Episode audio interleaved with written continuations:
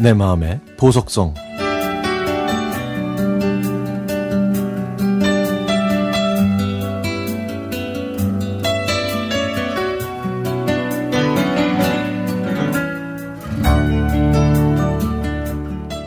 오늘 아버지 묘지를 이장했습니다. 어두컴컴한 지하에서 다시 환하고 밝은 세상으로 나오신 아버지를 기억해 봅니다. 제가 초등학교 저학년 때 아버지는 술을 드시고 집에 오시면 아무 이유 없이 엄마에게 폭행을 행사하셨고 말리는 저한테도 손찌검을 하셨습니다. 그래서 저는 엄마 손을 잡고 동네에 있는 300원짜리 여인숙에서 추운 겨울밤을 보내는 날도 많았죠.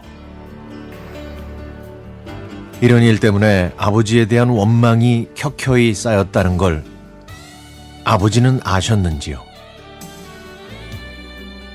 제가 초등학교 5학년 때 남산으로 소풍 가는 날, 아버지와 싸우고 친정에 가 있는 엄마를 대신해 부엌에 한 번도 들어가 본 적이 없으신 당신께서 저를 위해 어설프게나마 김밥을 싸주셨습니다.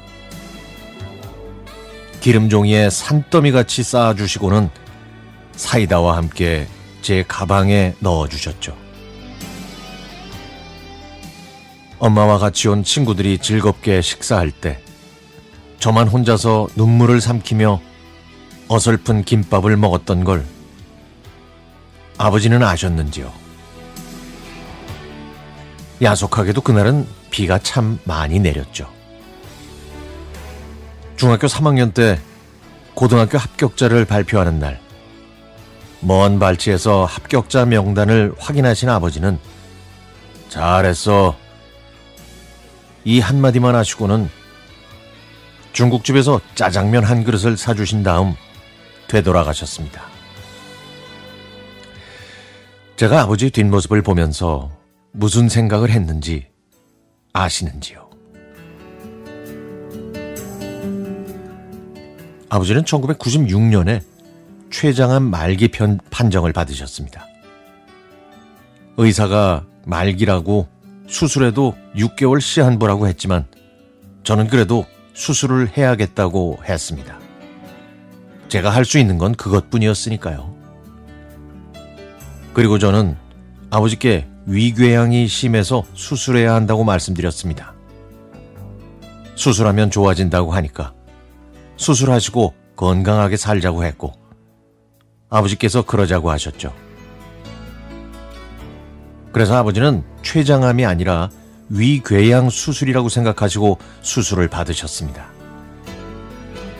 수술하신 다음에는 건강을 회복하셨는지 일상생활에 복귀하셨는데 어느 날 갑자기 병세가 악화되어 병원으로 모시고 갔습니다. 그리고 의사는 저한테 마음의 준비를 하라고 했죠. 저는 중환자실에서 아버지 손을 잡고 빌고 또 빌었지만 이틀 후 아버지는 그렇게 한 많은 인생을 뒤로 하고 세상과 이별하셨습니다. 손을 꼭 잡은 아들을 쳐다보시다가 깊은 한숨을 쉬시고 저희 곁을 떠나셨죠. 어릴 때는 아버지에 대한 원망이 많았지만 세월이 흘러 이제야 하나밖에 없는 아들에 대한 사랑과 관심 그리고 애정을 깨달았습니다. 아버지를 바다에 모시고 오는 날 비가 많이 내렸는데요. 그건 아버지의 눈물도 저의 눈물도 아니었습니다. 저희 가족 모두가 가지고 있는 아버지에 대한 그리움이었죠. 아버지, 그 드넓은 바다에서 평안하세요.